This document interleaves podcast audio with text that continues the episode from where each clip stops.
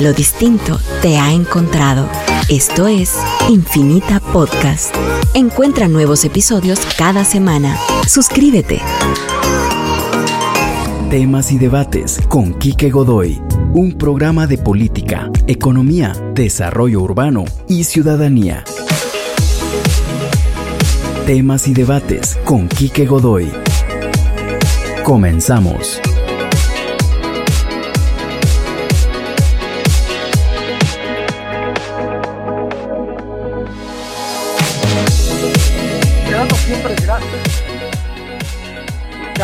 Por cada atardecer, por cada beneficio que recibimos de ti.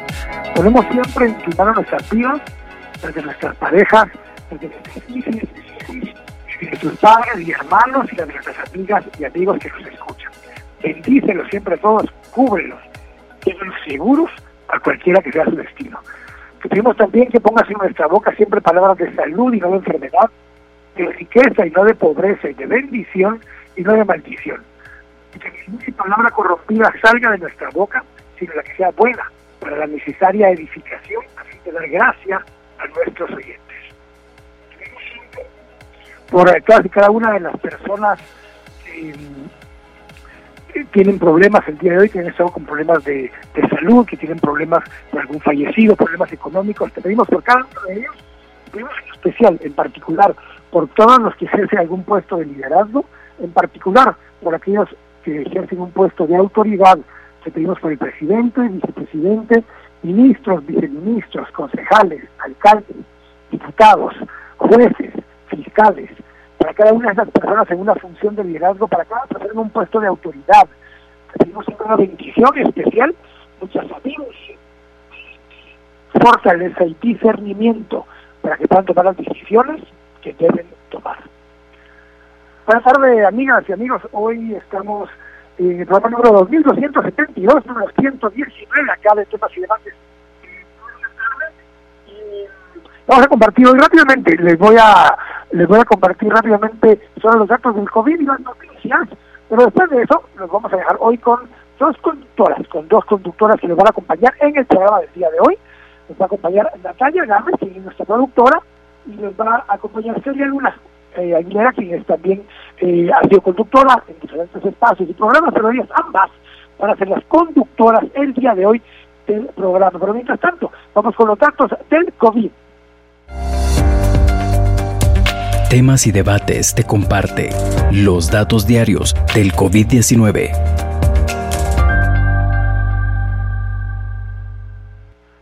Los datos de hoy por la mañana en, eh, que publica el Ministerio de Salud nos da eh, 56.987 casos acumulados, 382 los contagios, 11 muertes el día de hoy. La cifra total de muertos asciende a 2.222. Los casos activos estimados son 9.176. Tenemos 45.589 personas eh, recuperadas y ayer se recuperaron 495. En el semáforo actualizado tenemos que los municipios en rojo aumentaron de 158 a 169, de naranja bajaron de 109 a 100 y de amarillo descendieron de 73 a 71. Tal vez los indicadores principales que siempre les comparto son las tendencias que llevamos al eh, día de hoy. Y la tendencia para el día eh, de hoy es eh, hacia la baja, ya por dos días consecutivos, para el departamento de Guatemala en 178 y para a nivel país en 71.4. Ambos tienen tendencia hacia la baja. Esos son los datos para el día de hoy del COVID-19.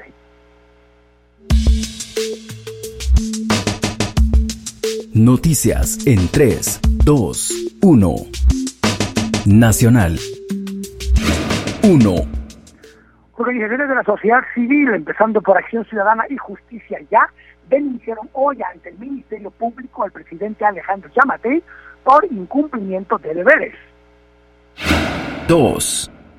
El IRTRA publicó hoy un acuerdo para diferir el pago del impuesto de recreación correspondiente a los meses de junio, julio y agosto. Los empresarios podrán efectuar el pago entre octubre, noviembre y diciembre. 3. El magistrado presidente de la Corte de Constitucionalidad, Bonerge Amílcar Mejía Orellana, dio positivo para COVID-19, según informó esa alta corte. Internacional 1. Hoy se reunió el secretario de Salud y Servicios Humanos estadounidenses, Alex Azar, con el presidente de Taiwán. Azar es el político estadounidense de mayor rango en celebrar reuniones en la isla durante décadas. La medida no fue bien recibida por el gobierno chino. Un portavoz del Ministerio de Relaciones Exteriores eh, anunció, instamos a Estados Unidos a que no envíe señales erróneas a los elementos de la independencia de Taiwán para evitar daños graves a las relaciones entre China y Estados Unidos. De este tema, junto con el tema de la tecnología en pugna, hablaremos mañana en temas y debates. 2. Hassan Diab, primer ministro del Líbano, anunció hoy la renuncia de su gobierno. Esta se dio como producto de, una de un creciente descontento por la explosión de la semana pasada que devastó parte de la capital, Beirut, y dejó más de 200 muertos y manifestaciones en los últimos cuatro días. 3. Costa Rica puso en vigor hoy la ley contra el acoso sexual callejero, la cual castiga al delito con penas de cárcel y multas. Así lo anunció el presidente Carlos Alvarado Quesada en un tuit. Bolsa de Valores. Las bolsas siguen dando eh, alguna eh, vínculo con lo que está sucediendo entre Casa Blanca y el Senado. Eh, Nasdaq, las eh, tecnológicas principalmente, cayeron 0.39%, pero el Dow subió 1.30%, con subidas fuertes de todo lo que tiene que ver con banca, con eh, turismo, Norwegian Cruise Lines, Carnival, Boeing, Delta Airlines, Resorts, Ford Motor Company, todas estas subieron sustancialmente durante la actividad del mercado el día de hoy. Eh, además, eh, también estuvieron entre los grandes perdedores, algunos que tienen que ver con tecnología y con laboratorios eh, farmacéuticos desde West Pharmaceuticals, Laboratory Corporation, Quest Diagnostics y Bio Laboratories. Todos esos son laboratorios, todos tuvieron caídas entre 3 y 5%.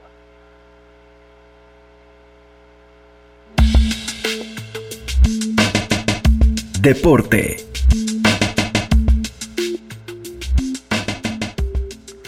Dos temas rápidos de la Europa League. Hoy, eh, pasó ya a la siguiente eh, ronda eh, los, los equipos que jugaban el día de hoy. Hoy, hoy, mañana son días de Europa League, luego regresa a la Champions nuevamente. Hoy pasó ya a la siguiente ronda, bueno, estaba United pasando a siguiente ronda y estaba también, déjeme ver, me pasó el otro juego que estaba hace un momento, entonces no digo, Real anunció hoy que el centrocampista japonés Takefusa Kubo jugará la próxima temporada con el Villarreal. Y mañana juegan el Sevilla eh, y juegan para ver quién enfrenta el día de el fin de semana al United. Y entre esa información, este fin, desde el jueves empieza la siguiente etapa de la Champions, donde dentro de los ocho equipos que quedan jugando todavía, que solo hay dos que alguna vez han ganado la Champions y juegan uno contra el otro, el Bayern Múnich contra el Barcelona. Clima.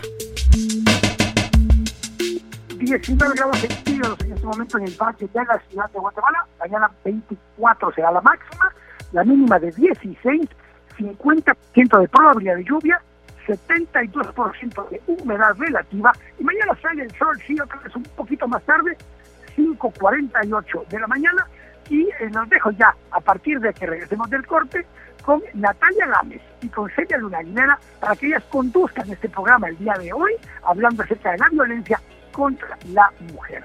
Vamos a ir al corte, estamos acá en temas y debates, acá en Radio Infinito.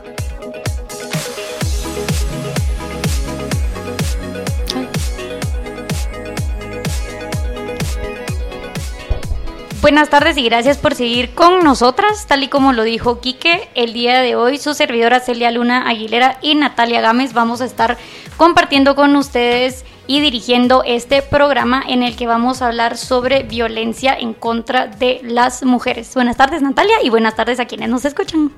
Hola, mucho gusto. como bien dijo Celia, yo soy Natalia Gámez, productora del programa Kike Godoy.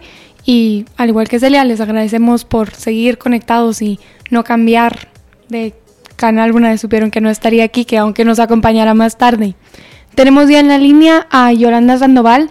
Ella es fiscal de violencia contra la mujer en el Ministerio Público y queríamos empezar la conversación definiendo lo que es violencia, los tipos de violencia que existen y algunos datos y estadísticas sobre la situación nacional en relación a la violencia contra la mujer para pues a partir de ahí continuar hablando sobre el tema. Tenemos eh, distintos invitados, estará también Ana Silvia Monzón, ella es socióloga e investigadora.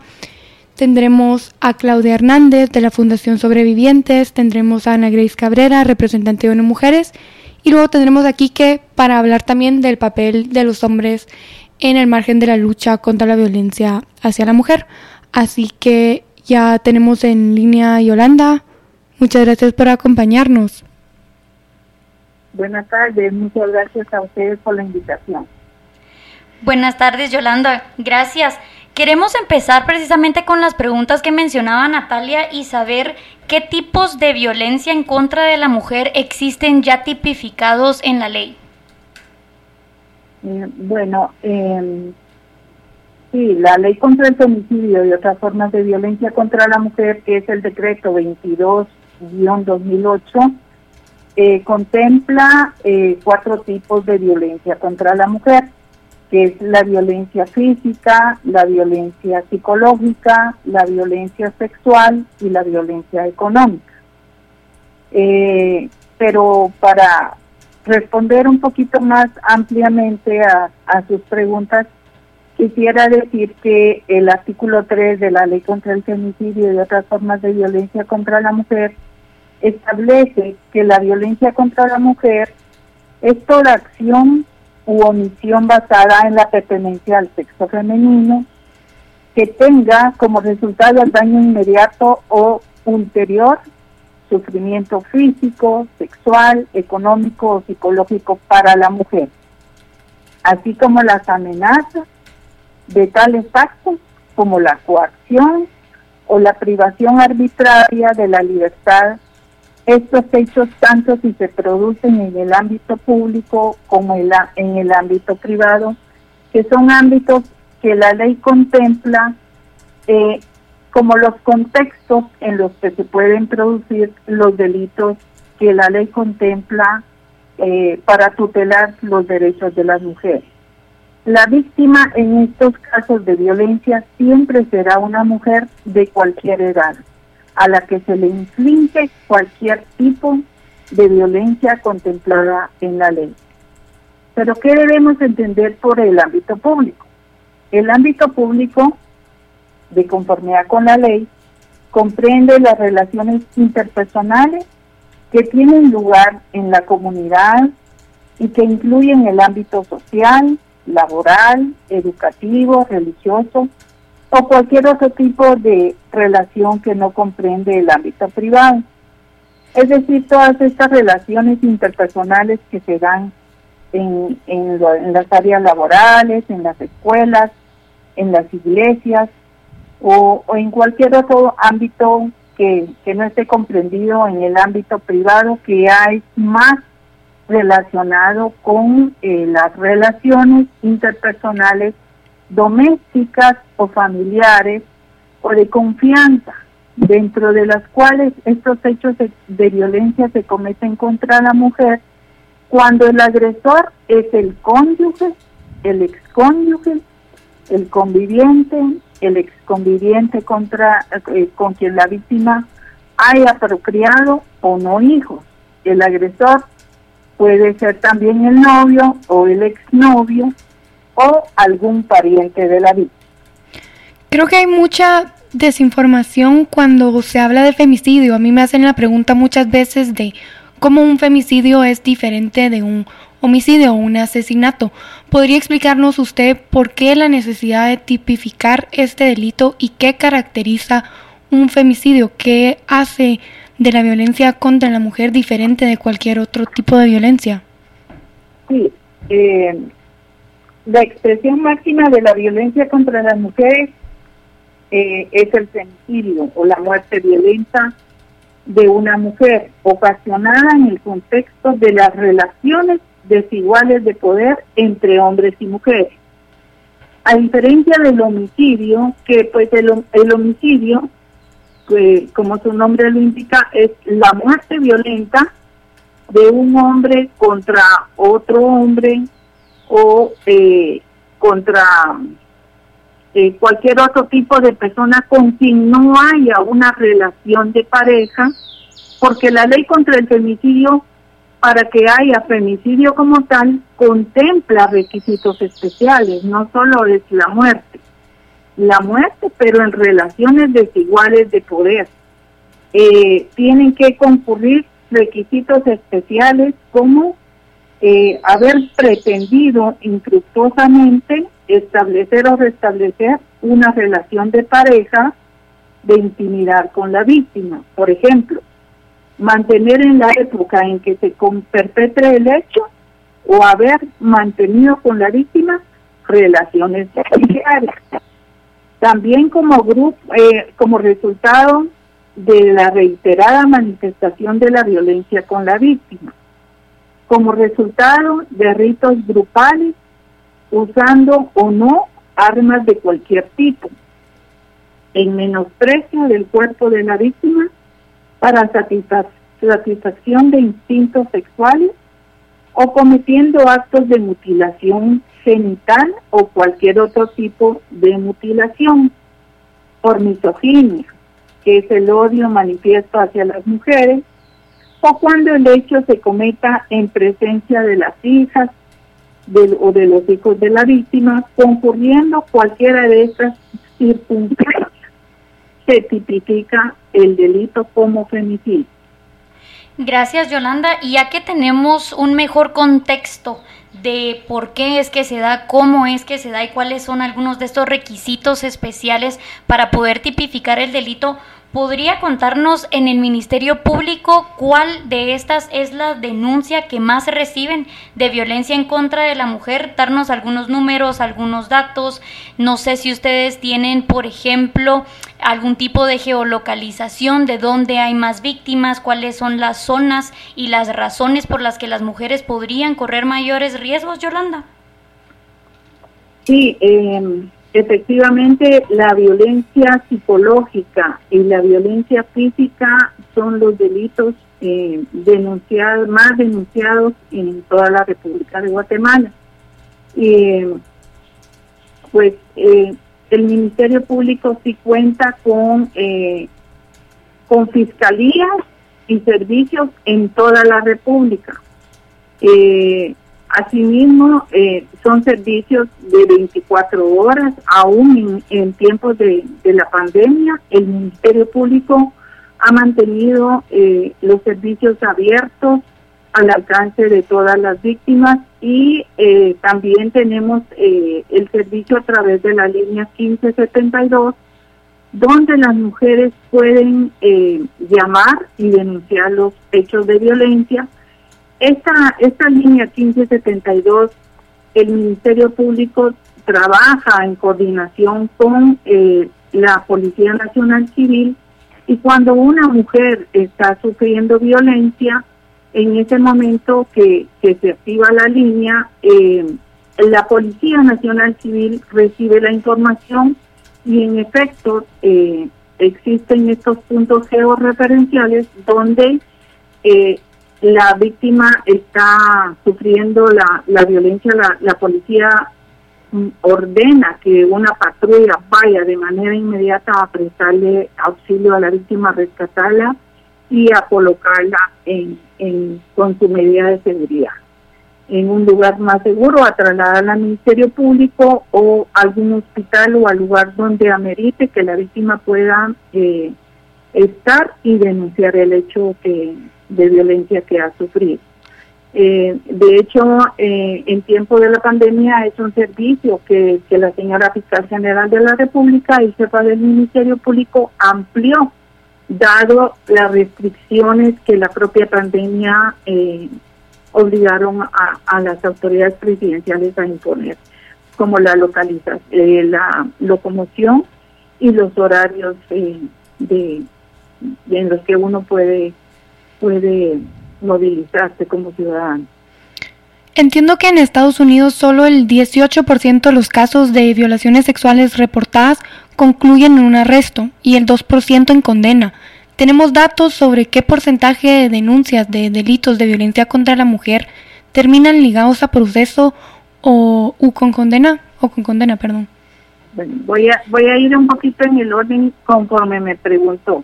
Los tipos de violencia que más se denuncian son la violencia psicológica, eh, le sigue la violencia física, posteriormente tenemos la, la violencia sexual y por último la violencia económica.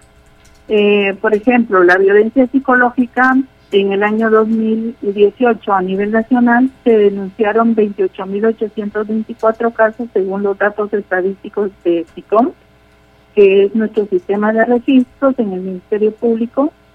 En el 2019 se denunciaron 30.468 casos a nivel nacional y en el año 2020, en lo que va del año, pues 15.721 casos. Eh, la violencia física, que es la 1.520 casos, en el 2019 21.599 y lo que va del año 2020 10.976 casos. Eh, ¿Le interesa saber eh, los departamentos con más denuncias? Sí, cuéntenos por favor.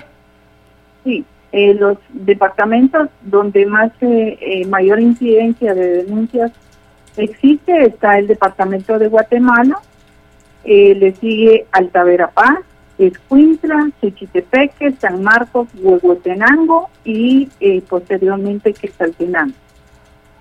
Em, las condenas de las que usted hablaba, efectivamente Guatemala, pues la ley es relativamente joven, tiene 12 años, no, no, no ha alcanzado todavía como la mayoría, la mayoría de edad, pero sin embargo ha salvado vidas y ha sido una ley que ha defendido y se ha luchado por la, defensa de los derechos de las mujeres. Las mujeres han aprendido a denunciar, a conocer sus derechos y a, a buscar ayuda. Lo que antes se silenciaba por por temor, por vergüenza, por la estigmatización, hoy las mujeres buscan ayuda, buscan ayuda psicológica, buscan ayuda en las instituciones y han denunciado. Aún cuando las, las condenas no alcanzan los números que nosotras quisiéramos eh, como institución, porque son muchos los factores que influyen en alcanzar una sentencia condenatoria, no solo factores institucionales que hay que fortalecer, sino que también eh, la cultura de denuncia y la cultura del empoderamiento que las mujeres deben alcanzar, ese empoderamiento eh, económico, principalmente que es el que obliga a la mayoría de mujeres a permanecer con el agresor y a a desistir de las denuncias, a retractarse, siendo este un factor negativo para las instituciones de justicia, porque nosotros no podemos, como Ministerio Público, que es el ente de persecución penal, no puede obligar a las víctimas a llevarlas por la fuerza a un debate eh, y lograr así alcanzar una sentencia para ellas.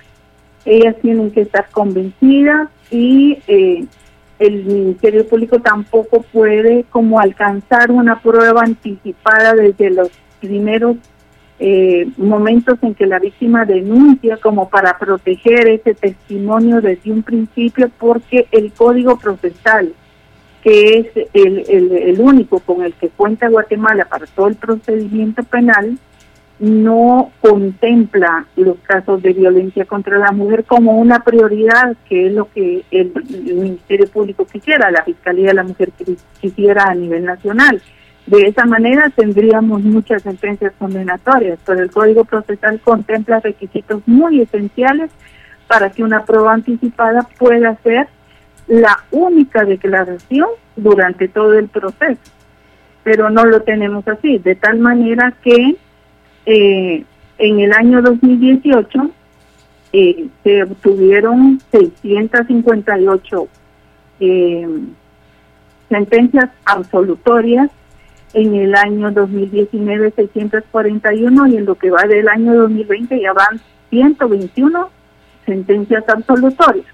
Condenadas van 1.688 en el año 2018, 1.707 en el año 2019 y en lo que va del año 2020, que ha sido un año marcado por la pandemia, que nos ha traído muchísimas complicaciones para el sector justicia, van 378 sentencias eh, condenatorias. Le agradecemos mucho por los datos, Yolanda, por el tiempo. Tristemente tenemos que ir ahora a corte, pero a los oyentes continuamos hablando de violencia contra la mujer, así que no, no cambien de estación. Gracias, Yolanda. A la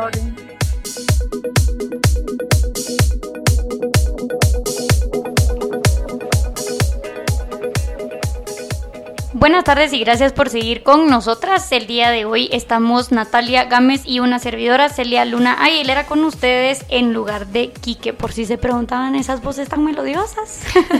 no, no es Quique, somos nosotras.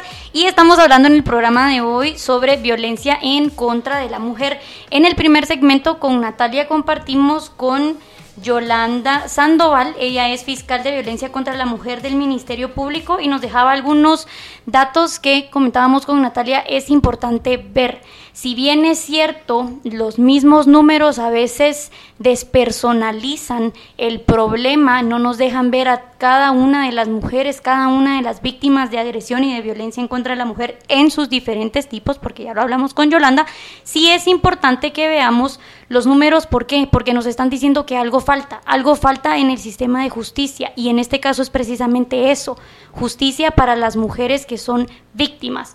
Entonces, Yolanda nos compartía algunos de estos datos y nos decía que en 2020 ha habido, en lo que va del año nada más, 10.976 eh, casos presentados. Estas son denuncias presentadas ante el Ministerio Público. Solo de violencia sexual, porque tenemos también 15.721 eh, denuncias de violencia psicológica y como decía Celia, los datos son preocupantes. De más de 25.000 denuncias, tenemos en lo que va del año solo 378 sentencias condenatorias.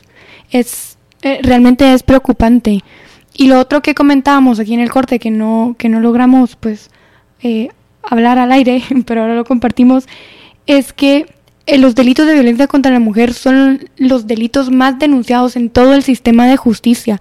Y a mí me parece muy importante, aunque de nuevo preocupante, que una fiscal de violencia contra la mujer del Ministerio Público nos diga que los casos de violencia contra la mujer no son prioridad en el Código Procesal Penal. Entonces, ¿qué es la prioridad si este es pues el delito más denunciado? Es, es triste y frustrante, e, especialmente para las víctimas víctimas y sus familiares, pero de nuevo es algo que vamos a hablar, es un problema social, es un problema, un problema de todos y algo que tenemos que pues ponerle más los ojos y, y exigir justicia desde todos los ámbitos. Y creo que te dice mucho también sobre por qué muchas de las víctimas, por mucho que lo hablan con sus familiares, con personas cercanas, cuando ya se atreven a hacerlo, no van al sistema de justicia a buscar precisamente pues esa que sería claramente justicia, pero en un sentido de reparación a la víctima. Y cuando hablamos de reparación a la víctima, a la víctima no solamente estamos hablando de una persona. Estos tienen que ser ejemplos para otros hombres, claro, hombres abusadores, hombres que están ejerciendo cualquier tipo de violencia en contra de, de las mujeres, sea su pareja, una expareja, una conviviente, eh, y también tiene que ser un ejemplo para otras mujeres para poder hablar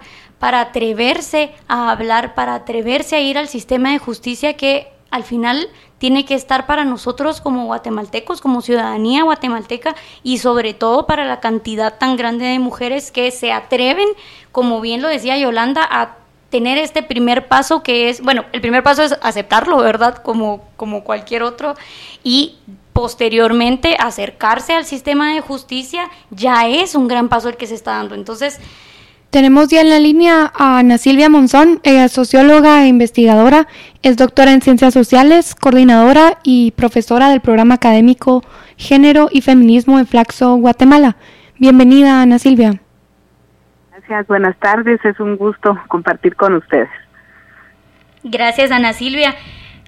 Nos parece muy importante, eh, digamos, Yolanda ya nos ayudó a contextualizar por qué es que se presentó en Guatemala una ley contra el femicidio.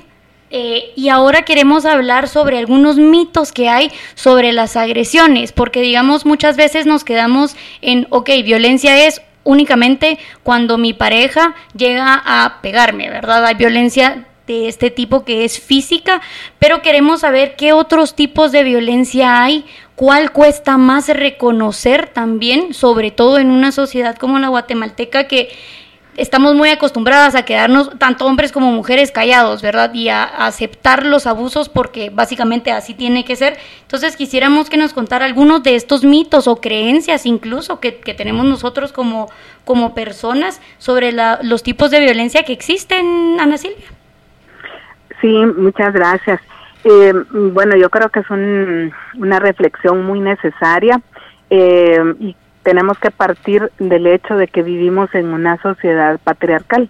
Y cuando decimos esto, significa que las instituciones, todas, desde la institución pareja, pasando por la familia, la escuela, los medios de comunicación, las iglesias, todas las instituciones están eh, actuando permanentemente para reproducir ese sistema.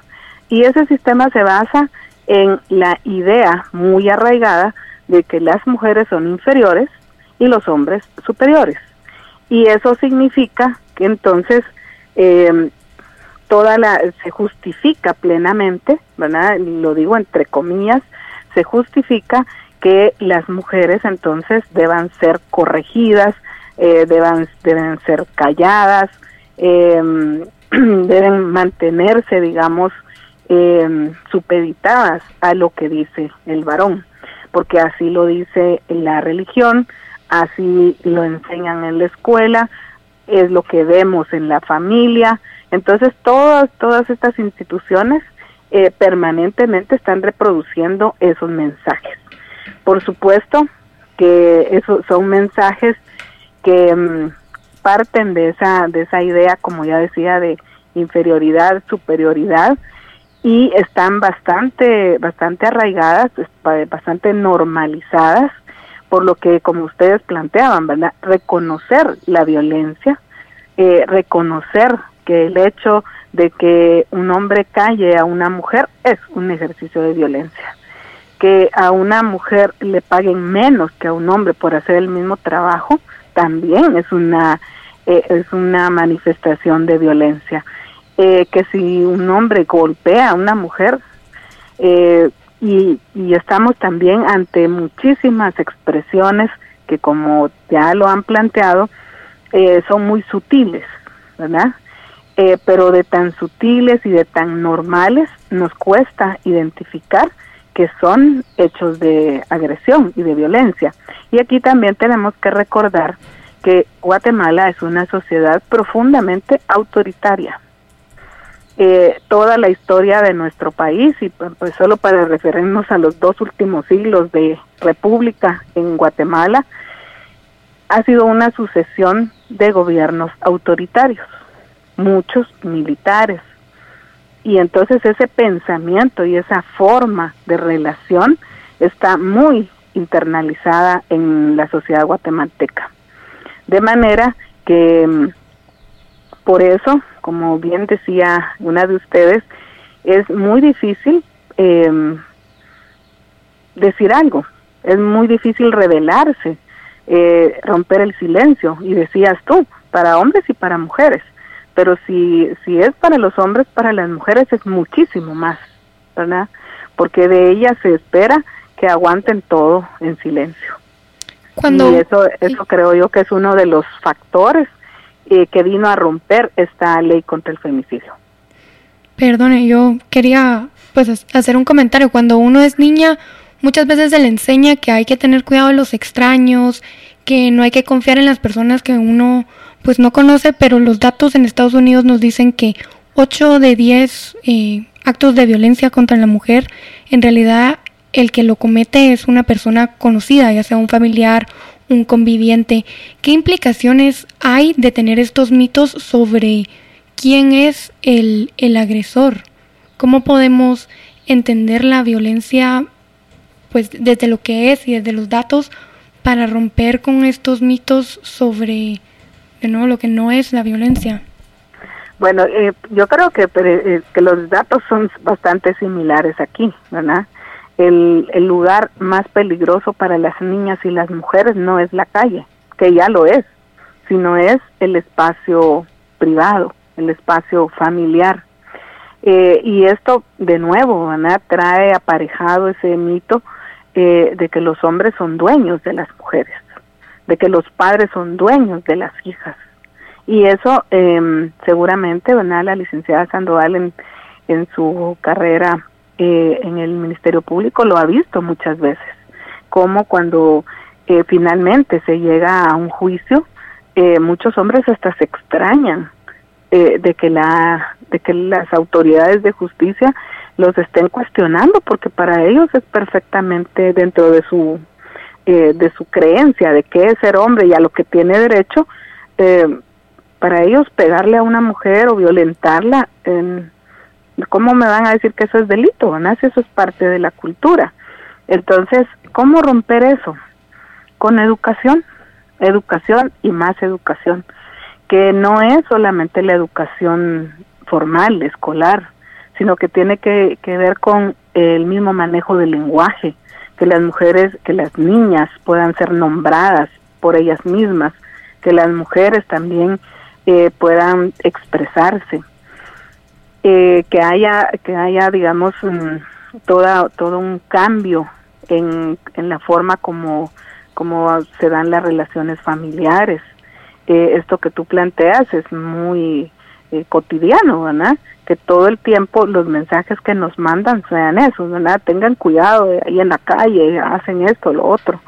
Eh, pero luego a las niñas y a los niños no les no les damos las herramientas para cuidarse eh, de ese peligro que está más cerca de lo que de lo que pensamos eh, así que los procesos educativos y esto mm, reitero no no pensando solo en procesos formales es en todo es en la música que escuchamos o en los videos que que vemos en las bromas que hacemos como cuál es ese contenido del humor eh, que es bastante ácido en nuestro país y que tiende a burlarse, a menospreciar al otro, la otra son chistes muy sexistas, muy racistas, muy clasistas, así que hay que cambiar todo. Cuando vemos, porque estamos rodeados de esos mensajes que siempre van a, reproducir esa idea de que las mujeres son inferiores a los hombres.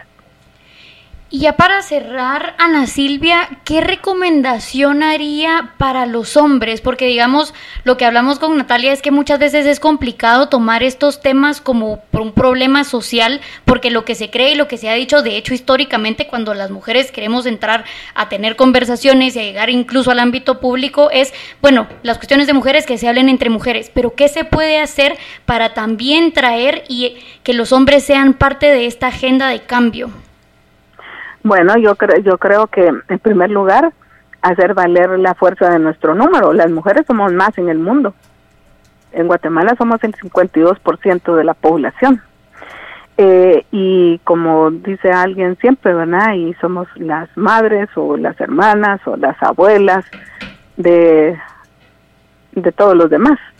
Entonces, eh, creo que es muy necesario eh, que en estos procesos de formación, de educación, también se incorpore una reflexión crítica de qué es ser hombre, ¿verdad? Y de qué es ser mujer, porque claro, si ser hombre siempre va a significar eh, una, una serie de actitudes que se le perdonan y que se asumen como normales porque es un hombre, ¿verdad? Entonces se puede emborrachar porque es un hombre, ¿verdad? Y si golpea a alguien, ay, pobre, ¿verdad? Es no estaba en sus sentidos, como dicen coloquialmente, o, o que trate mal a una persona. Y eso, digamos, son cuestiones que están en todos los ambientes en los que nos movemos.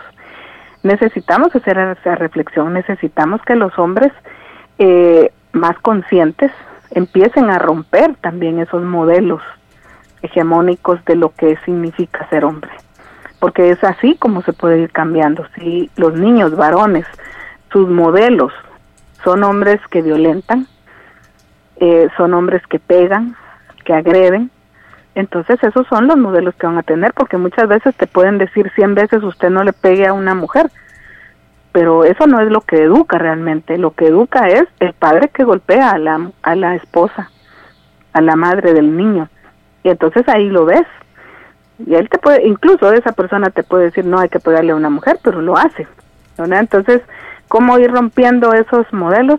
No tenemos una solución mágica, eh, lastimosamente se requiere de enormes esfuerzos políticos, de políticas públicas incluso, porque desde quien ejerce eh, el poder, en este caso estoy hablando de las autoridades, si las autoridades se permiten ser autoritarias, ser racistas, ser eh, sexistas, pues entonces todos los demás hombres se sienten autorizados, ¿verdad? Eh, así que tenemos que tener muchísima fuerza las mujeres también para denunciar esas cosas, para eh, aprender a decir no, para aprender a, separar lo que lo que daña la autoestima y daña eh, las posibilidades de desarrollo de las niñas y niños es difícil, no es nada fácil y necesitamos seguir insistiendo en que las instituciones vayan incorporando esas miradas. Ha sido muy difícil y seguramente la licenciada Sandoval lo planteó para el mismo Ministerio Público eh, incorporar la ley contra el femicidio. Tiene muchos detractores, ¿verdad? Porque es una ley que finalmente logra colocar a las mujeres como sujetas, como ciudadanas, eh, y eso no nos sigue gustando y por eso las mujeres necesitamos saber que existen esas leyes, apropiarnos de eso e ir rompiendo el silencio.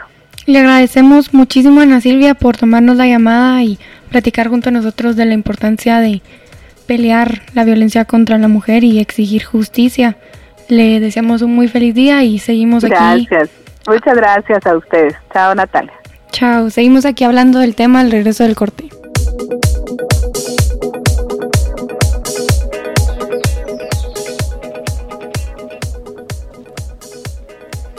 Seguimos aquí con Celia Luna discutiendo sobre un tema muy importante, la violencia contra la mujer. Y nos acompaña ahora Claudia Hernández. Ella es directora ejecutiva de la Fundación Sobrevivientes. ¿Qué tal? ¿Cómo están? Buenas tardes. Buenas tardes, Claudia. Bien, gracias. ¿Y usted qué tal? Pues ahí bien, pasando el día a día como toca hoy en día. Gracias, Claudia con usted queremos hablar, bueno, primero que nos cuente, que nos contextualice eh, cuál es la labor de la Fundación Sobrevivientes y sobre todo cuál es, eh, digamos, el principal reto que ustedes ven en esta pandemia, en esta lucha en contra de la violencia contra las mujeres. Bueno, comentarles que Fundación Sobrevivientes eh, trabaja directamente con mujeres, niñez y adolescentes víctimas de la violencia. Tenemos eh, el centro de atención en el cual brinda los servicios de psicología y también eh, brindamos los servicios de área legal en dos vías. Una es en la vía de familia y otra es en la vía penal.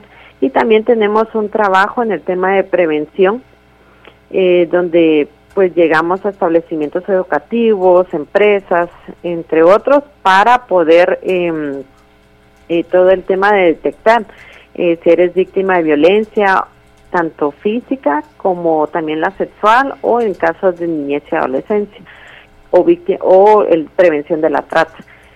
Eh, durante la pandemia y, en este tiempo, pues la verdad, eh, la mayor dificultad que hemos tenido fue eh, el hecho de que están cerrados en su mayoría los, los centros de justicia. y si están atendiendo en el caso de familia están recibiendo demandas, pero el tema de, de no colocar eh, ahorita pues las fechas para audiencias en temas de pensión de alimentos pues se ha generado una dificultad para las usuarias y en los casos penales pues ha trazado muchísimo porque han habido demasiada suspensión de audiencias eh, o no han, habido programaciones nuevas. Eh, la limitación del transporte público también agrava la situación y hemos detectado que muchas de las eh, usuarias y mujeres que nos consultan a través del Facebook han tenido limitación de poder movilizarse para poner una denuncia o para poder eh, solicitar información o ayuda terapéutica, que es también de lo que ofrecemos.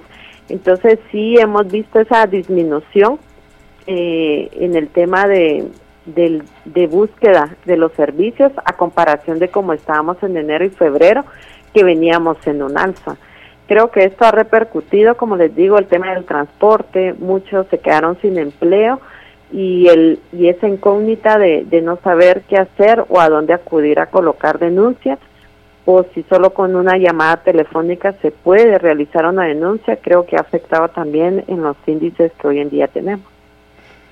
Entrando un poco al tema de prevención, ¿cómo yo puedo identificar a una posible víctima y apoyarla y por otro lado también, ¿a qué le tengo que poner yo atención para saber si estoy relacionándome con un posible agresor? Bueno, ¿cómo podemos detectar si nuestra amiga, nuestra vecina, eh, un familiar está siendo víctima de violencia? Es que podemos ir detectando algunos cambios en su comportamiento. Si era una persona muy sociable, va a empezar a, a aislarse, a no tener mayor relacionamiento, va a poner excusas eh, muy seguidas para no presentarse a las reuniones, eh, cambia la forma de, de, su vestuario también, eh, tiende, digamos, si era una persona que tendía a arreglarse mucho, pues ahora ya casi no se arregla y entonces la vemos menos en ocasiones debido a que lo que ella va a buscar es evitar conflictos. Em, a veces puede asistir sola, otras veces si va acompañada de la pareja, pues eh, la vemos que no interactúa, o sea que se comporta totalmente diferente si ella estuviera sola y eh, eso puede significar ahí un, una alerta. Si nosotros no, no sabemos si estamos siendo víctimas de violencia, son las mismas señales. Si yo soy una persona que posiblemente puedo ser reservada, pero tengo mi forma de vestir y me empiezan a, cuestionar cómo me visto o me empiezan a tachar de que no me arreglo o me empiezan a decir que estoy muy pasada de peso o que estoy demasiado delgada, me dicen, mira, no te pongas tal cosa, me piden mi teléfono para saber en dónde estuve, con quién me estoy comunicando, eh, se meten a mis redes sociales para, para ver qué estoy publicando y si yo publico algo me empieza a cuestionar por qué publiqué tal situación. Esas ya son alertas que tenemos que empezar a, tener en cuenta. Otro, y que es muy sutil, es el tema de los chantajes emocionales. Eh, muchos indican es que si no haces tal cosa es porque no me querés o si me dejas eh, me voy a hacer yo daño porque sin ti no puedo vivir. Entonces ahí empiezan esas presiones eh, y es una de las primeras señales que uno tiene que poner muchísima atención para identificar si estoy en una relación tóxica. Ahora, Claudia, otra pregunta que creo que es muy importante para, para tener eh, pues parámetros de comparación y de medición. Cuando inició la Fundación Sobrevivientes, ¿Cuál era el principal reto para ustedes y cómo ha ido cambiando este reto conforme pasan los años? Digamos, conforme más mujeres se atreven a hablar, ¿cuáles serían o cuáles, digamos, diría usted que fueron los retos en ese momento y cuáles son los retos eh, ahora, tomando en cuenta también pues la pandemia? ¿qué, cuáles han sido esos cambios? Incluso cambios positivos que usted haya visto en, en las mismas mujeres. Bueno, nosotros iniciamos en el 2006.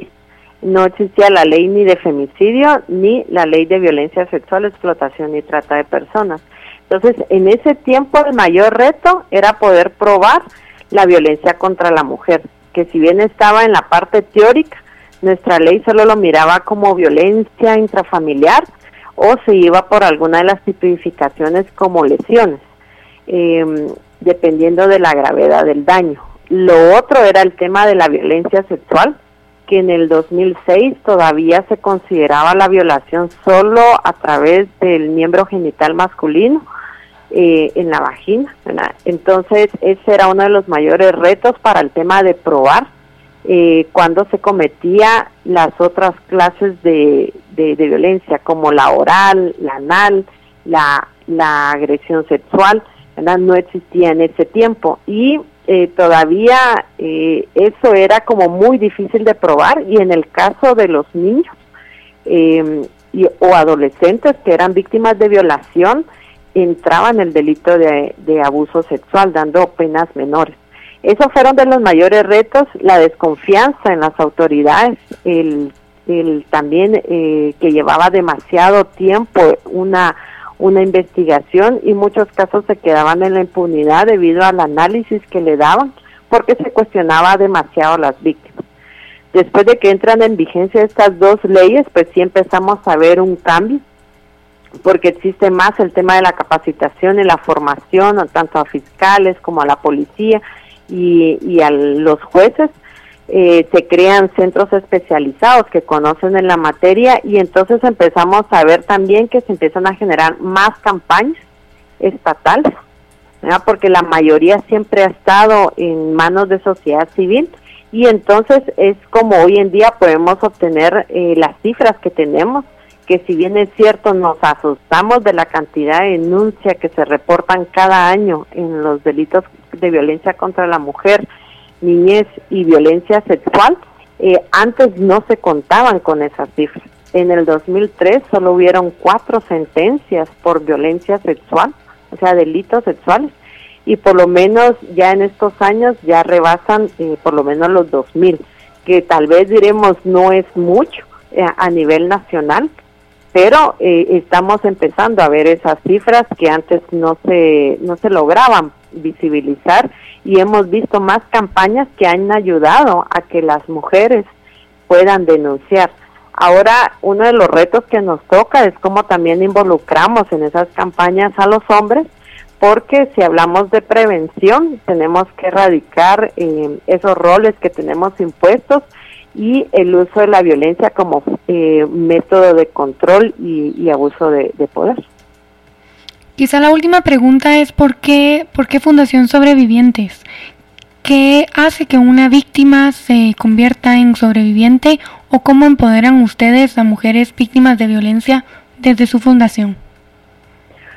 Bueno, la palabra sobrevivientes eh, surge porque una víctima sobrevive no solo a la violencia, sino que sobrevive a todo ese proceso desde el momento en que decide denunciar para la búsqueda de justicia hasta que se obtiene una sentencia y después se decide nuevamente hacer retomar eh, los proyectos de vida que se quedaron estancados o cambiarlos y crear otros. Eh, de ahí surge la palabra sobreviviente Em, la idea es a través del trabajo de psicología es que nosotros vamos empoderando. Tiene que ser también algo en que la en que las mujeres están dispuestas a aceptar eh, ese cambio. Eh, lo que hace la psicóloga es ir trabajando con ella, hablando sobre su experiencia en, durante el proceso de vida de que tuvo de pareja o del hecho de violencia y poder ir haciendo ese análisis y detectando en esos momentos en que se empezó la violencia, cómo detectarlos, cómo generar esos cambios, cómo eh, reeducar. El tema de no seguir normalizando esos hechos de violencia y entonces ellas van recuperando su autoestima, porque también trabajamos el tema de la autoestima que se daña muchísimo y entonces ahí es donde ellas se dan cuenta de que no tenían la culpa, que ellas no eran las que causaban la violencia ni que provocaron el, el hecho en sí. Y entonces eso es lo que les ayuda a empoderarse y a retomar ciertos proyectos. Ven que tienen capacidades, ven que pudieron eh, salir en esos momentos, incluso económicos, cuando no tenían trabajo formal, y eso es lo que genera el empoderamiento pero nosotros solo damos esas herramientas y son ellas al final quienes las analizan, las toman y las asumen. Muchísimas gracias Claudia por el tiempo y, y por todas las valiosas respuestas que nos ha proporcionado. Le deseamos un feliz día y seguimos aquí después del corte discutiendo sobre violencia contra la mujer.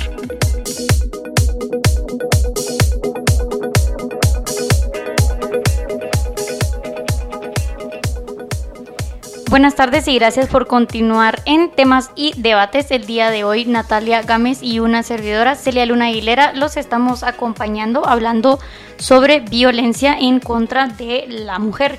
Y ahora vamos a tener a Ana Grace Cabrera, ella es representante de ONU Mujeres en Guatemala y con Ana Grace queremos hablar ahora sobre acoso laboral algunos de los obstáculos que las mujeres pueden tener en el bueno en los ámbitos económicos y político y para eso entonces vamos a tener a Ana Grace. Muchas gracias por estar con nosotras y buenas tardes. Muy buenas tardes, ¿cómo están ustedes? Muy bien, muchas gracias. ¿Y usted qué tal? Bien, muchas gracias. Un tema muy interesante eh, y muy importante también eh, en términos de generar ambientes igualitarios para el desarrollo completo de las mujeres. Total, eh, Totalmente, Ana Grace. Y es que es muy importante, lo platicábamos con Natalia, que cuando hablamos sobre el desarrollo de las mujeres, no únicamente nos enfoquemos en hay que estar en ambientes libres de violencia física, como ya lo mencionábamos en los dos segmentos anteriores, sino que saber que en otros espacios también de la vida, no solamente el personal, el laboral en este caso, pues se pueden dar este tipo de... Eh, retos para las mujeres, un reto más para las mujeres. Entonces, queremos saber, eh, Grace, ¿cómo, ¿cómo identifican ustedes el acoso en el ámbito laboral?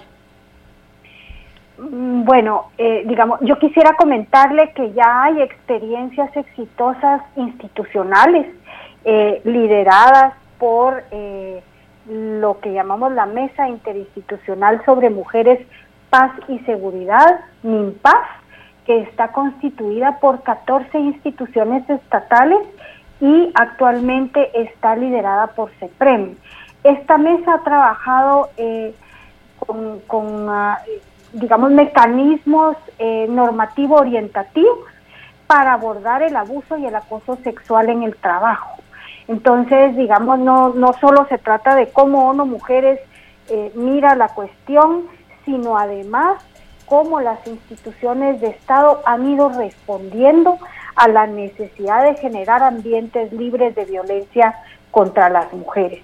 Definitivamente el abuso y el acoso sexual, sea en el trabajo o en cualquier otro ámbito público o privado, es eh, violencia contra las mujeres eh, y puede incluir violencia, eh, no solamente violencia emocional, sino además, por supuesto, violencia sexual que incluye la violencia física, pero también genera violencia económica, porque limita eh, las, las potencialidades y las alternativas de las mujeres. Como ustedes saben, eh, las experiencias de el Me Too, ¿verdad? El yo también y el yo te creo, eh, han llegado a ejemplificarnos cómo las mujeres van perdiendo oportunidades importantes que se han ganado con su profesionalismo y a pulso, ¿verdad?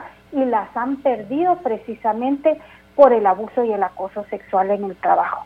Entonces, eh, para resumir, el, abuso y el acoso sexual no es tolerable ni tolerado y que incorpora diversas formas de violencia contra las mujeres que minan sus capacidades de, eh, de alcanzar el más alto grado de desarrollo que es eh, un derecho humano.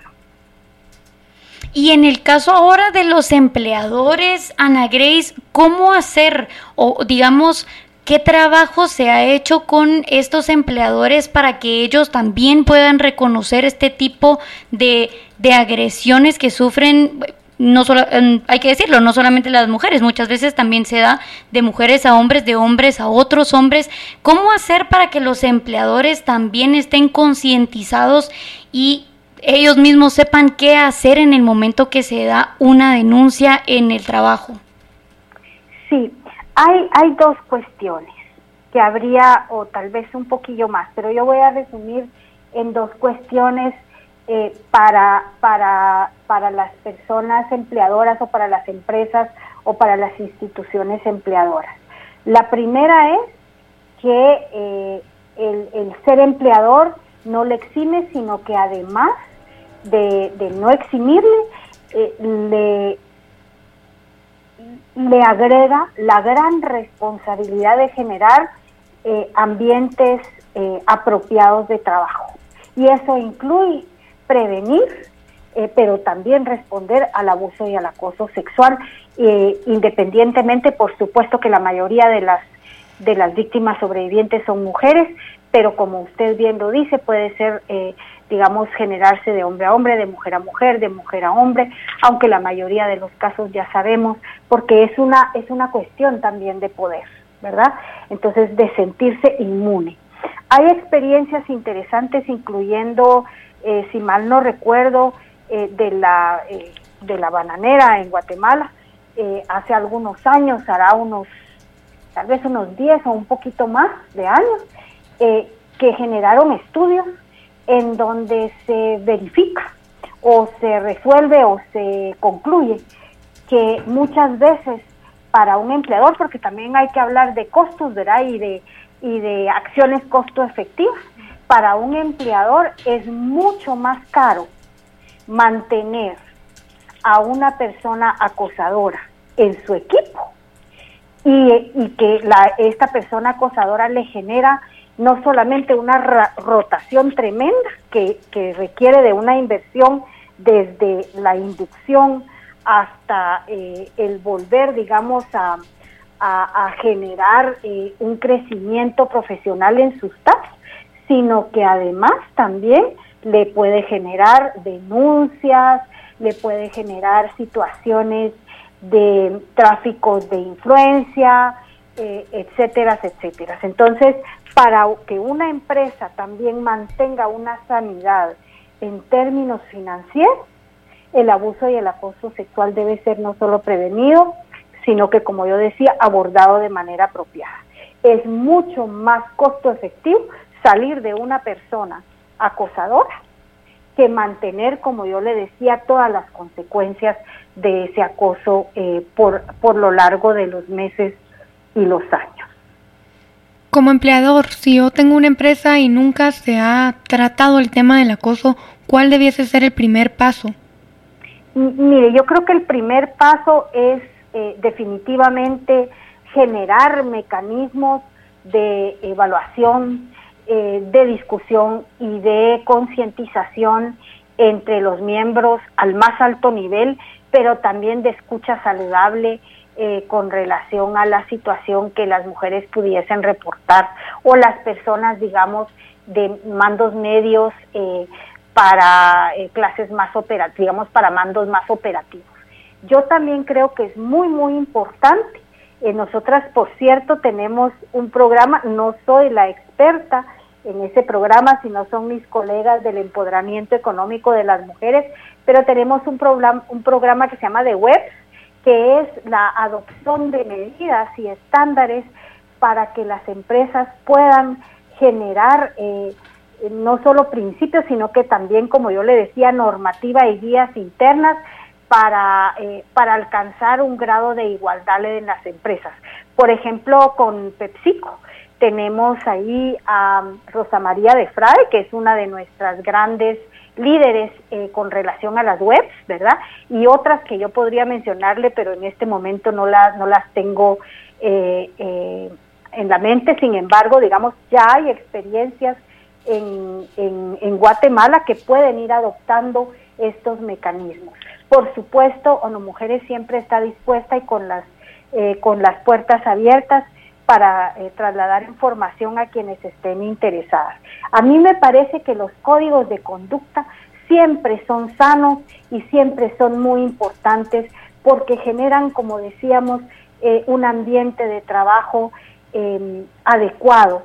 Eh, cuando las personas tienen un ambiente adecuado, agradable de trabajo, crecen y por supuesto que, que su producción intelectual, su producción eh, en términos de, de, otros tipos de producciones eh, se vuelve, eh, digamos, como mm, más, valga la redundancia, más productiva. Es decir, se genera, se genera un cambio y se genera una, un, un, un, intercambio en donde tanto las personas en las gerencias como las personas que son gerenciadas se sienten parte de un mismo equipo. Eh, los ambientes de confianza son, por supuesto, los ambientes en donde el, eh, el caldo productivo ¿Sí? incluye, por supuesto, organizaciones estatales, organismos internacionales y em, organismos de eh, cooperación para el desarrollo. Muy importante la reflexión y la, información que nos comparte sobre esta relación costo-efectividad que debe de verse como empleador y, pues todas las personas que pertenecen a una empresa.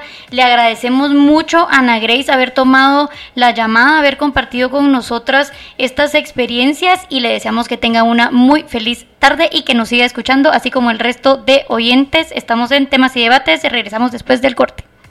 Por supuesto que sí, muchísimas gracias por la invitación. A usted, Ana Grace, feliz tarde. Buenas tardes.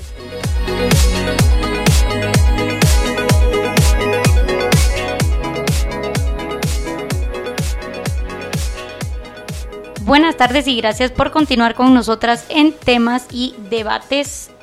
El primero de esta semana, lunes 10 de agosto, que por cierto, qué rápido, ya casi vamos a mitad de mes. Y bueno, em, hoy sí, por si nos acaba de sintonizar, no, no es Quique Godoy. Somos Celia Luna Aguilera y Natalia Gámez, quien estamos con ustedes hablando sobre un tema muy importante que como ya no lo hizo ver una empleada pública, no se le ha dado la prioridad que merece. Y pues creemos que son importantes estos espacios de creación de opinión, de debates, de compartir ideas que hablemos precisamente sobre la violencia en contra de las mujeres. Y por eso queremos compartirles ahora con Natalia el porqué del programa y por qué hoy, por qué ahora precisamente estamos hablando sobre esto. Entonces, Natalia, contanos un poquito, por favor. Pues es, es un tema muy importante, pero para los que siguen las noticias, hubo doble coyuntura la semana pasada relacionada al tema de violencia contra la mujer. Por un lado tenemos eh, la orden de aprehensión girada en contra de futbolista Marco Pablo Papa por violencia contra la mujer nuevamente y por el otro pues tenemos la, la muerte de de Roberto Barreda, ex bueno conviviente de Cristina Zicabiza y y pues el principal sospechoso de su asesinato.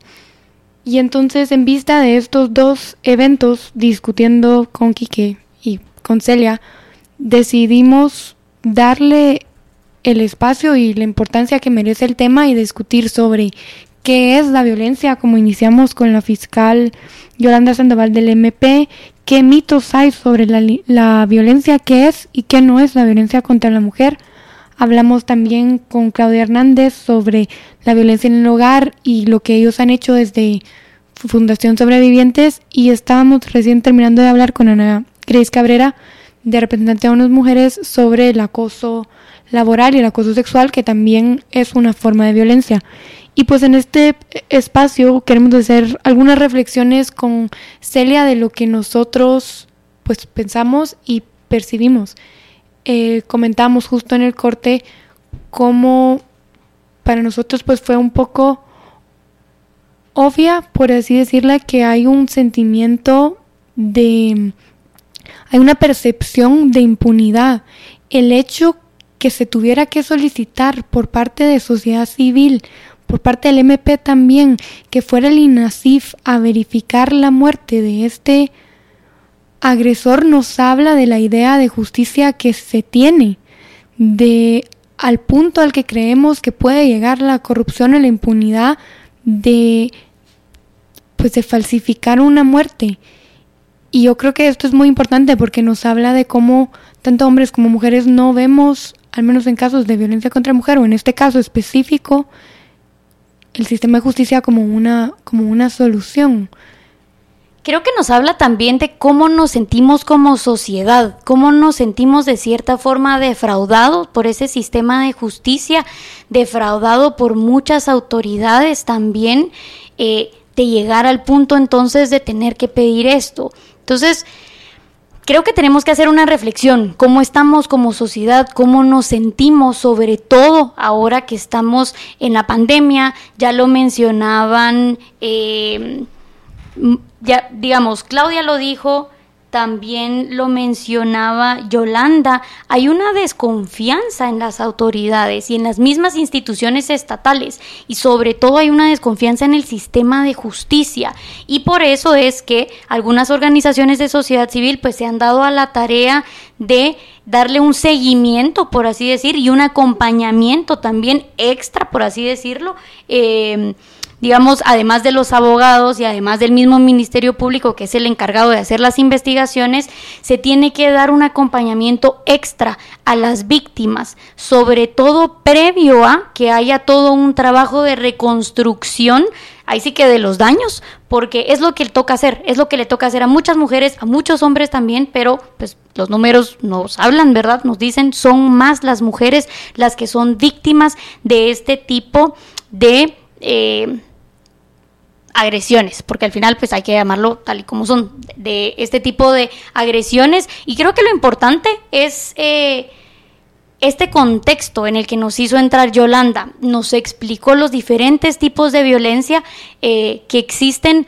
porque muchas veces decimos, bueno, si no veo un golpe, si no veo una piel morada, si no veo sangre casi, no hay violencia, ¿verdad? Y de hecho nos compartieron también que de esto se encargó la ley cuando no había una ley era muy difícil probar que yo había sido víctima de alguna agresión.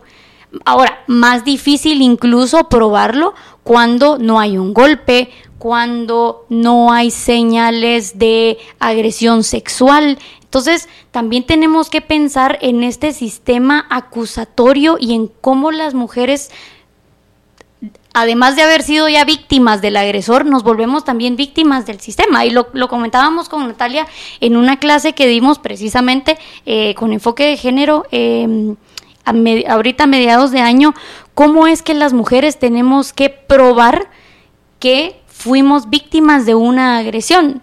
Y pues el hombre lo que tiene que hacer es únicamente decir, eh, yo no lo hice.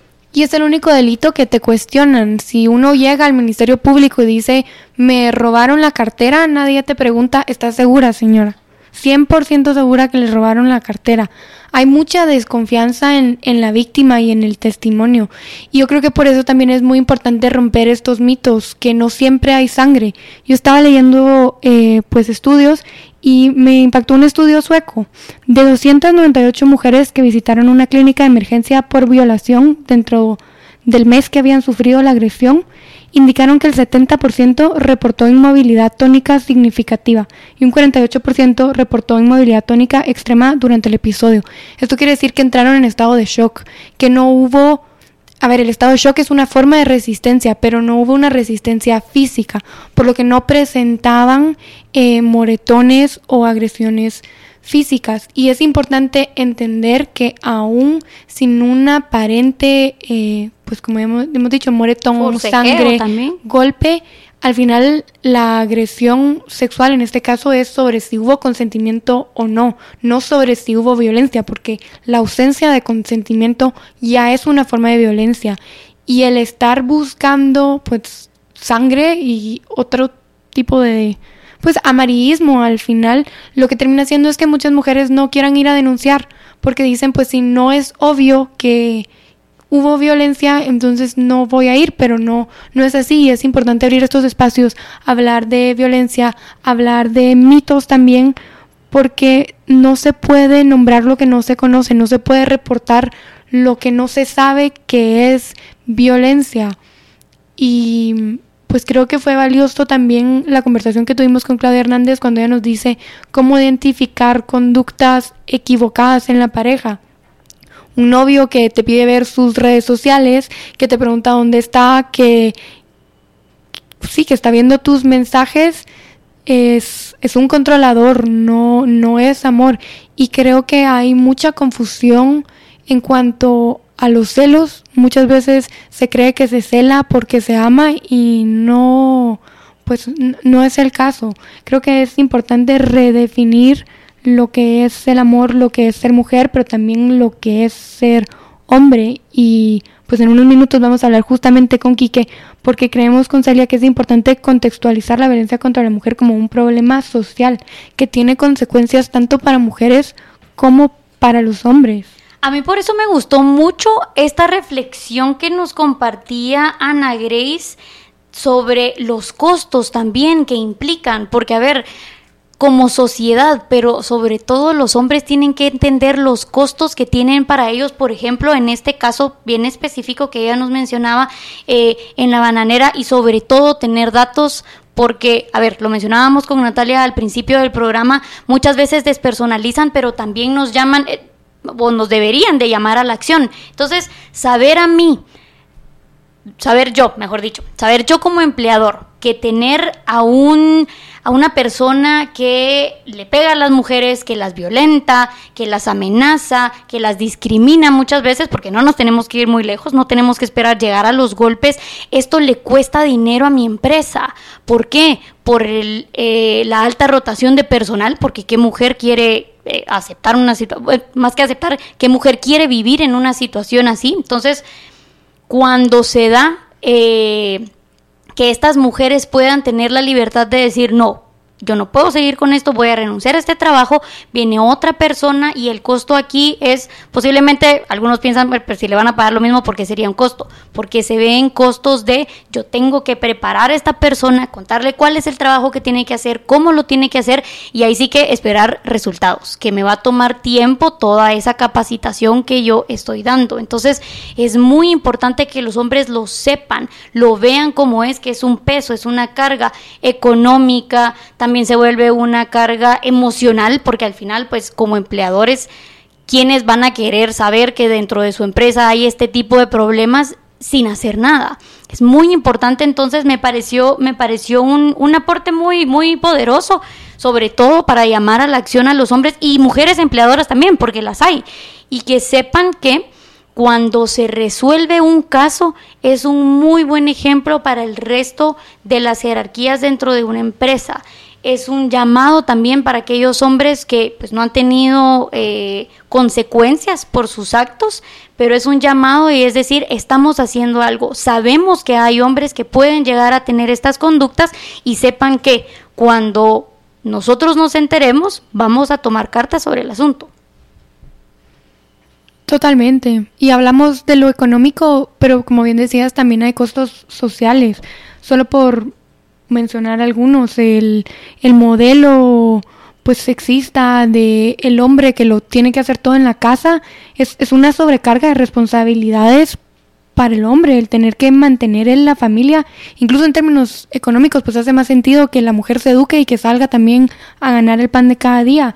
El alejamiento de los hijos por tener que ser el padre distante, duro, que pues no llora y que no no se puede relacionar, que la crianza es solo de la madre, em, la desconexión emocional, de nuevo la idea de que los hombres no, no lloran al final, creo que es pues parte de lo que venimos hablando, es importante entender que la violencia contra la mujer y, y el modelo de masculinidad que promueve o que se siente más hombre a través de la violencia no es sano y tiene costos para él, para los hombres, para las mujeres y para la sociedad en general. Y creo que tal vez con esto pues dejamos el segmento hasta aquí para entrar a hablar con Quique en el siguiente sobre el rol de los hombres y la importancia también de abrir espacios a mujeres. Así que no se vayan porque seguimos hablando de violencia contra la mujer.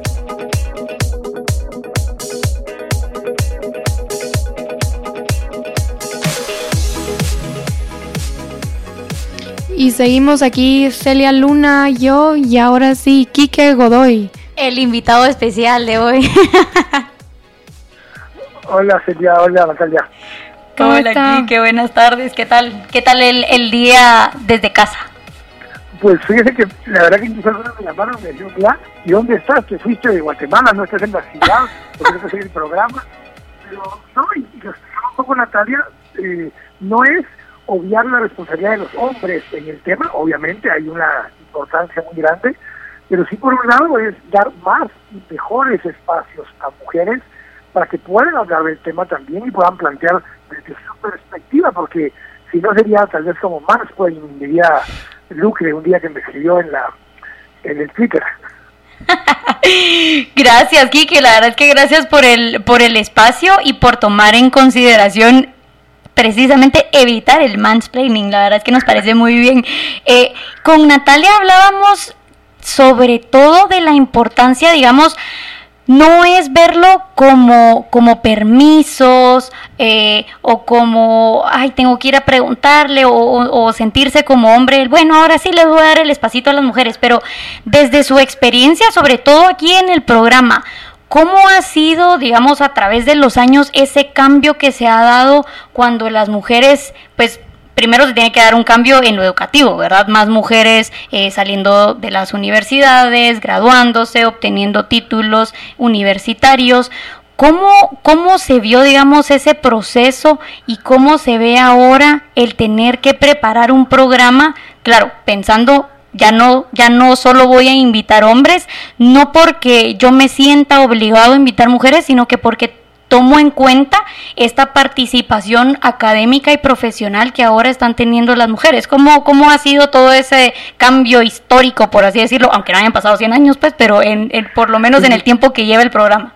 No, pues tiene razón, y, empiezo con el programa, pero le hablo también de las empresas, eh, de las empresas que me toca dirigir. Eh, desde que Natalia, eh, desde que hicimos esta versión temas y debates PM, Natalia pues ha sido la productora del programa, y al principio no es que lo pensáramos adrede, o sea, no se planificaba per se para tratar de tener equidad de género y tener un balance y demás. Sin embargo, sí nos pasó en varias ocasiones que por no tener ese cuidado, terminamos con cinco invitados hombres y además el conductor hombre. Y entonces todas las voces que se escuchaban, fuera de esto urbanismo, fuera un día de temas inmobiliarios, o si era un día de, de economía o lo que fuera, terminábamos teniendo mucho invitado hombre antes de que Natalia llegara, yo hacía la producción, yo eh, invitaba, yo hacía las sesiones, que medio programa alguien me llamaba y me decía no voy a poder llegar, quería buscar quién más me ayudaba. Todo eso ahora lo hace Natalia. Yo casi que llego a hablar el programa cuando cuando llego al programa, el resto del trabajo lo hace Natalia y Alex ahí detrás de la, del vidrio. Pero sí hemos tenido mucho más cuidado últimamente eh, con Natalia de tratar de generar ese balance, de tratar de encontrar y Natalia no me dejará mentir, hay temas donde a veces decimos, miren, yo quiero que venga una mujer para que nos hable de X tema, no voy a decir cuál para que no herir susceptibilidades cuando, cuando hable del tema, y nos dicen, no, mire, yo no me siento cómodo, mejor invite a Juan, porque Juan, que es de nuestra misma organización, él puede hablar del tema. Entonces, esforzamos por buscar que sea una mujer la que hable del tema y buscamos en las organizaciones, y hemos ido buscando temas, incluso este grupo ahora de los lunes, el grupo este de los lunes de tener analistas jóvenes, eh, nos hemos esforzado con una tarea de encontrar un balance de dos tipos, ideológico y de género, tener mitad hombres, mitad mujeres, pero además gente de distintas ideologías. Entonces sí se vuelve un tema un poco más complejo, eh, porque ya no simplemente llamar a alguien, un cuate o a algún conocido y decirle, ya te voy a llamar para hablar de tal tema. Sí lleva un proceso de intentar tener mucho más balance, porque es más de lo que pide también el público. Sí, justo en ese tema a mí a veces me pasa que yo sé que son expertas porque tenemos que leer el CV y las escogemos y no muchas veces no quieren no quieren hablar y nos habla un poco de cómo nos socializamos las mujeres a diferencia de los hombres.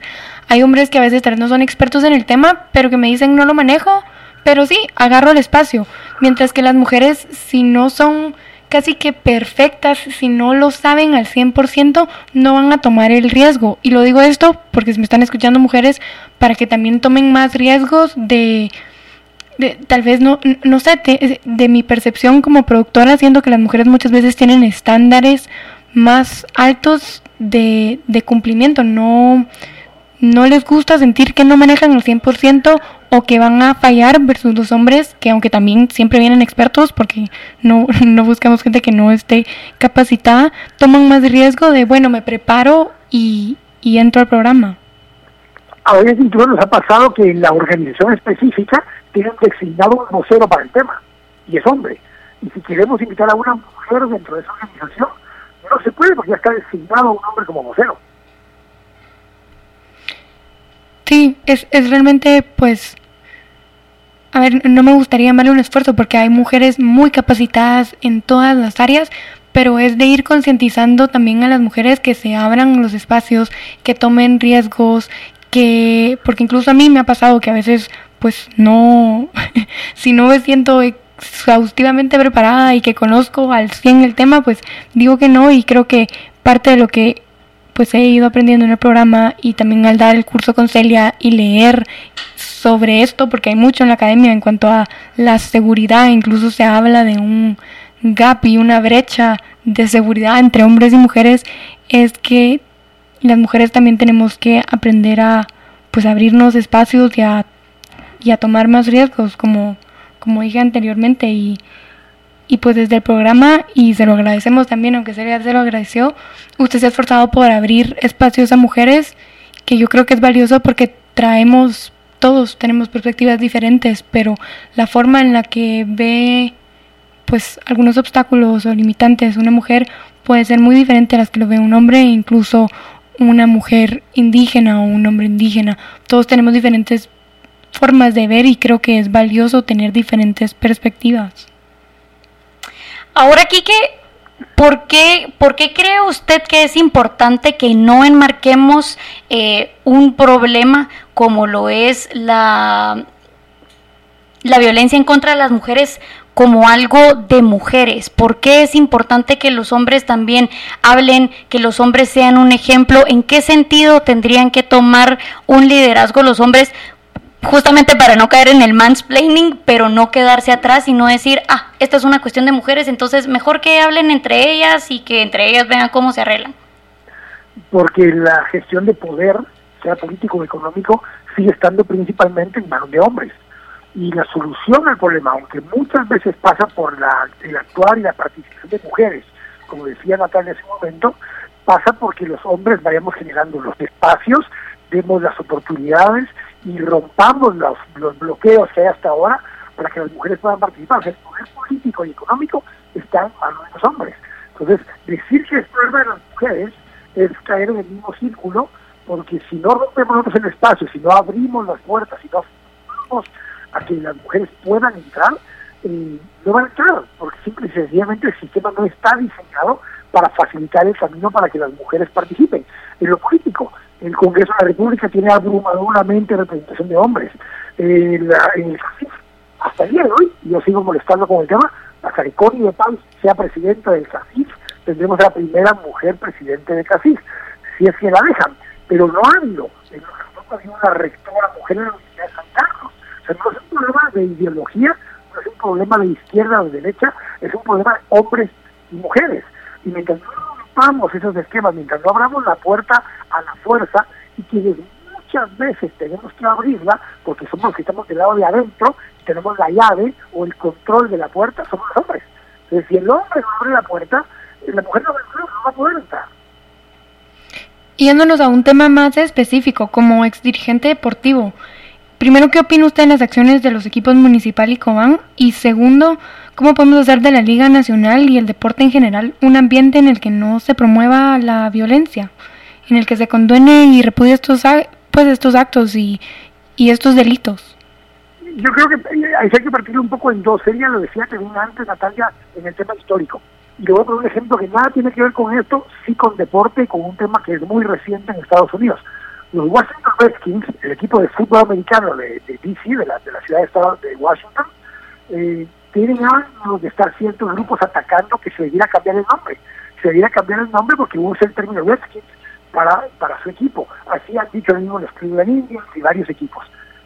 Pero infinidad de veces los dueños de los Redskins y la NFL dijeron que definitivamente no y nunca le iban a cambiar el nombre a los Redskins. Bueno, este año ya se lo quitaron. Ya quitaron el Redskins, todavía no han dicho cuál es el nuevo nombre, están discutiendo cuál es el nuevo nombre, pero el contexto cambió, o sea, el entorno de la sociedad cambió.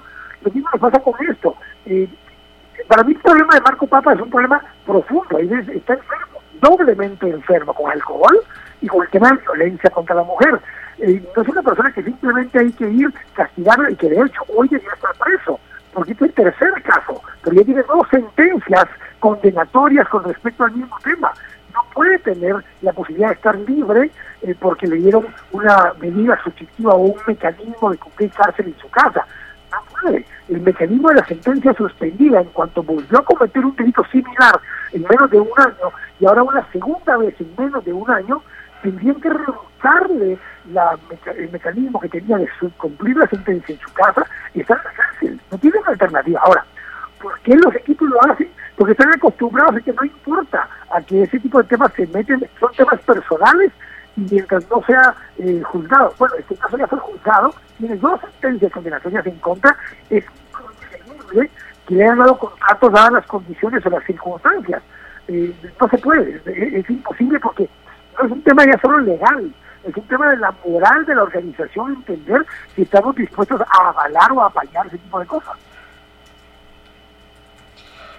Justo, creo que creo que Kike conoce tan bien a Alex que sabe que nos puso la lucecita roja y dijo, antes de que me pongan a mí la cancioncita, mejor paro. Pero no es eso, se los va a comer rojo, por eso se enojó. Bueno, Kike, le agradecemos muchísimo haber tomado la llamada y más que nada habernos dado el espacio hoy a Natalia y a mí. Esperamos que se abran más espacios como este para más mujeres en infinidad de eh, carreras, conocimientos, experiencias y nos vamos a ir, creo, al último corte y regresamos después de este. Muchísimas gracias, Kike. Gracias a ustedes, gracias.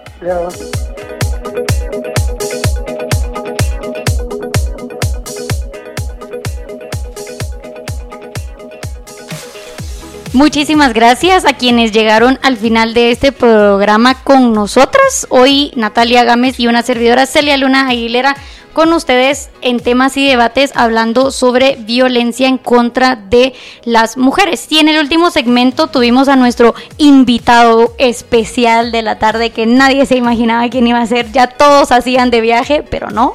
La pandemia no nos deja irnos de viaje, no se preocupen, Quique sigue aquí en Guatemala y ya retoma mañana el programa con ustedes.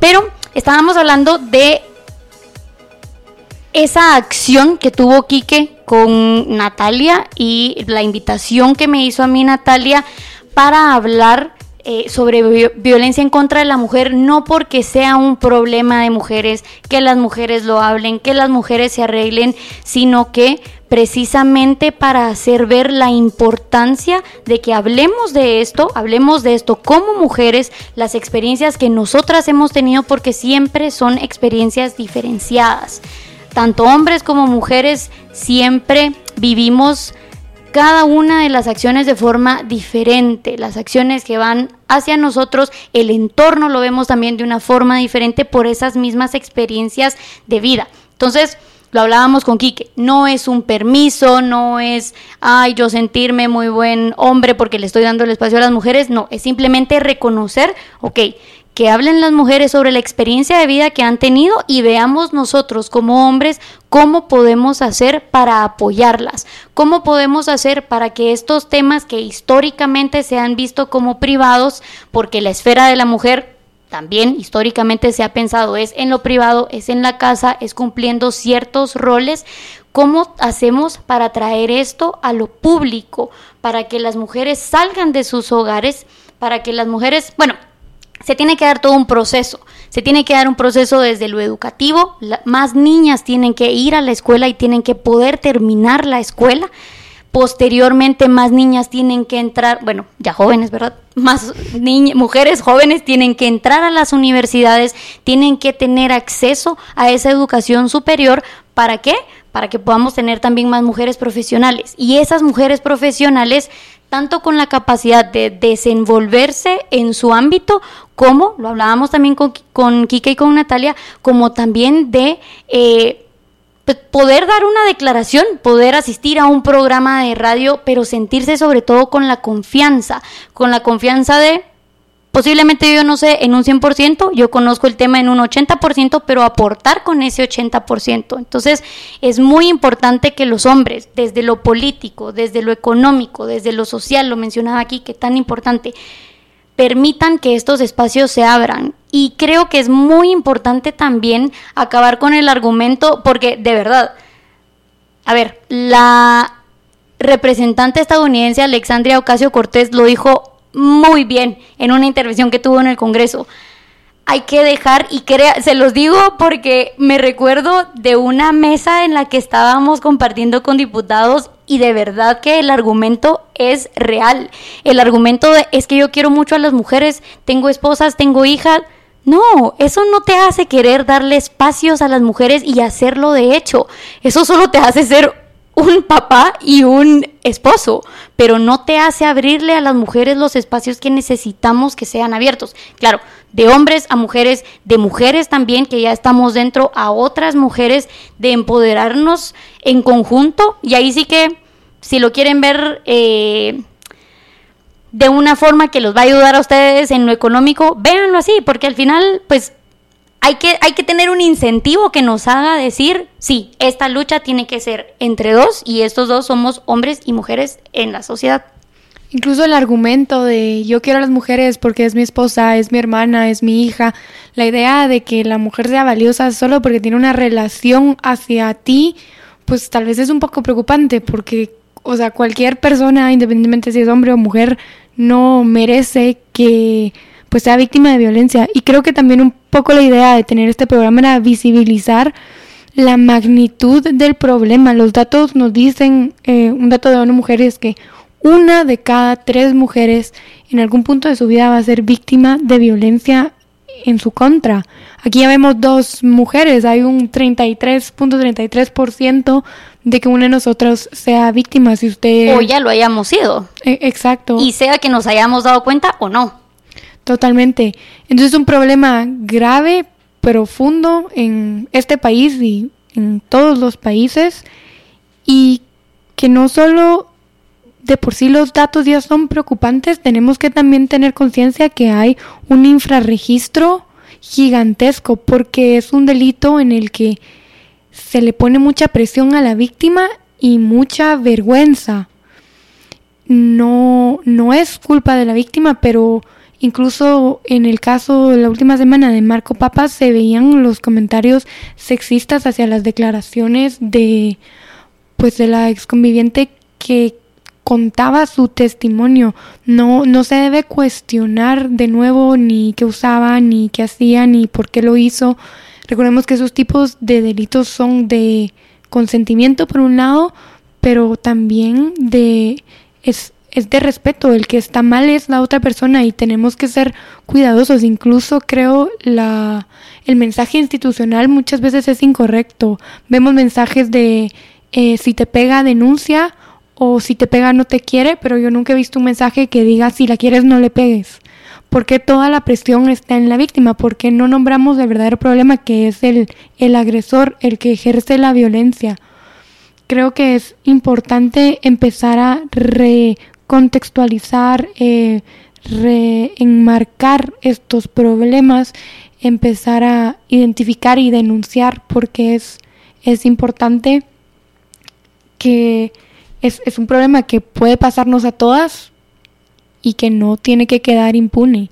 Y si ya por sí el sistema de justicia tiene sus limitantes, si no se denuncia, pues uno no hay no va a recibir justicia nunca y dos, no sabemos a cuántas otras víctimas puede agredir, entonces hay que, hay que hablar, hay que denunciar, hay que condenar los actos y hay que nombrar las cosas como son. El agresor es el único responsable. Creo que Claudia lo mencionaba, es muy importante cómo se tiene que hacer un cambio también en cuanto a la comunicación y es precisamente el ejemplo que tú das ahorita.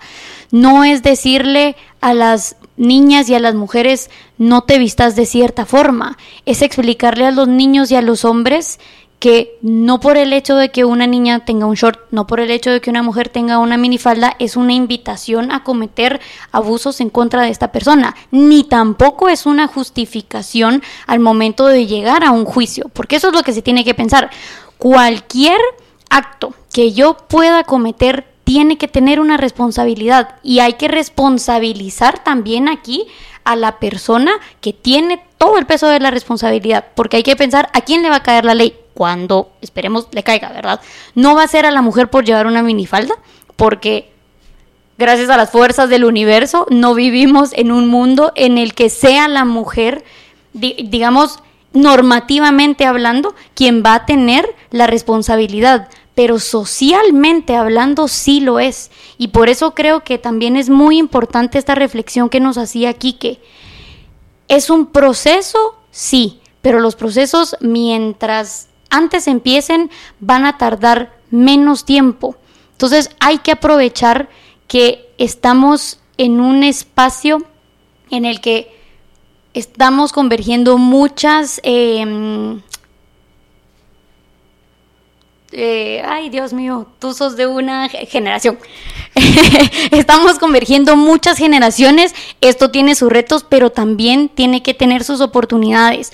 Los jóvenes tenemos que enseñarles a las personas más grandes por qué es necesario el cambio, por qué es necesario cambiar ciertas ideas, cambiar ciertas actitudes, cambiar ciertas acciones, porque esto nos va a llevar a ser mejores personas y a buscar el bien para los demás. Entonces, Quique nos ponía este ejemplo en Estados Unidos de, bueno, había esta negación al cambio, hubo otro contexto, han pasado otras... Eh, vivencias, seguramente es gente más joven o ha entrado gente más joven a convivir con estas personas más grandes y lo que han hecho es buscar ese cambio. Entonces tenemos que también nosotros como sociedad guatemalteca promover este cambio. Y a ver, muchas veces sí hay que señalar y muchas veces sí hay que decir se está haciendo mal, pero sobre todo hay que tratar de tener procesos de... Eh, aprendizaje, hay que hablar también, sentarnos a hablar y ver la importancia de hacerlo, porque cuando nos señalan y nos empiezan a decir, difícilmente cambiamos. O sea, no lo hacemos porque las personas estén encima y diciéndonos ustedes tienen que cambiar, ustedes lo están haciendo mal. No, muchas veces es con ejemplo, muchas veces es sentándose a platicar y así es entonces como pues lo que pensamos como sociedad tiene que verse reflejado en las acciones que tengan. En este caso, pues la pregunta era hacia equipos eh, deportivos, de, fútbol en específico, porque hay que decirlo.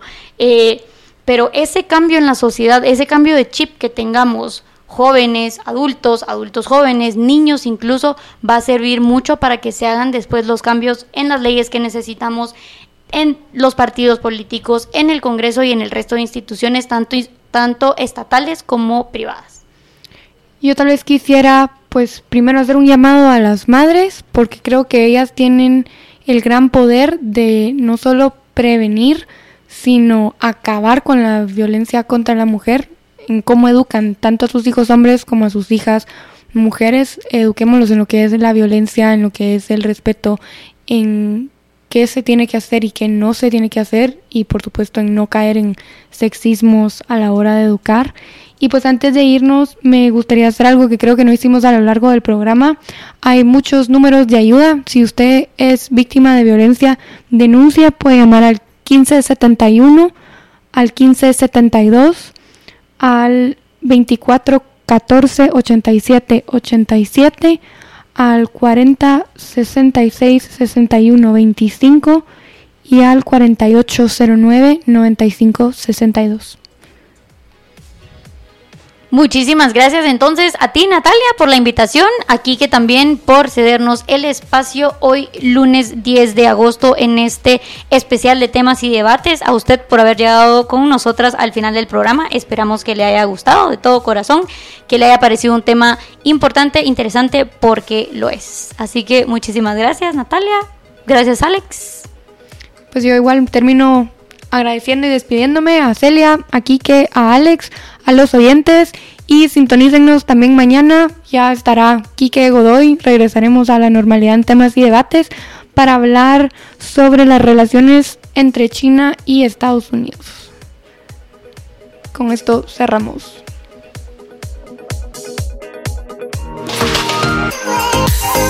Lo distinto te ha encontrado.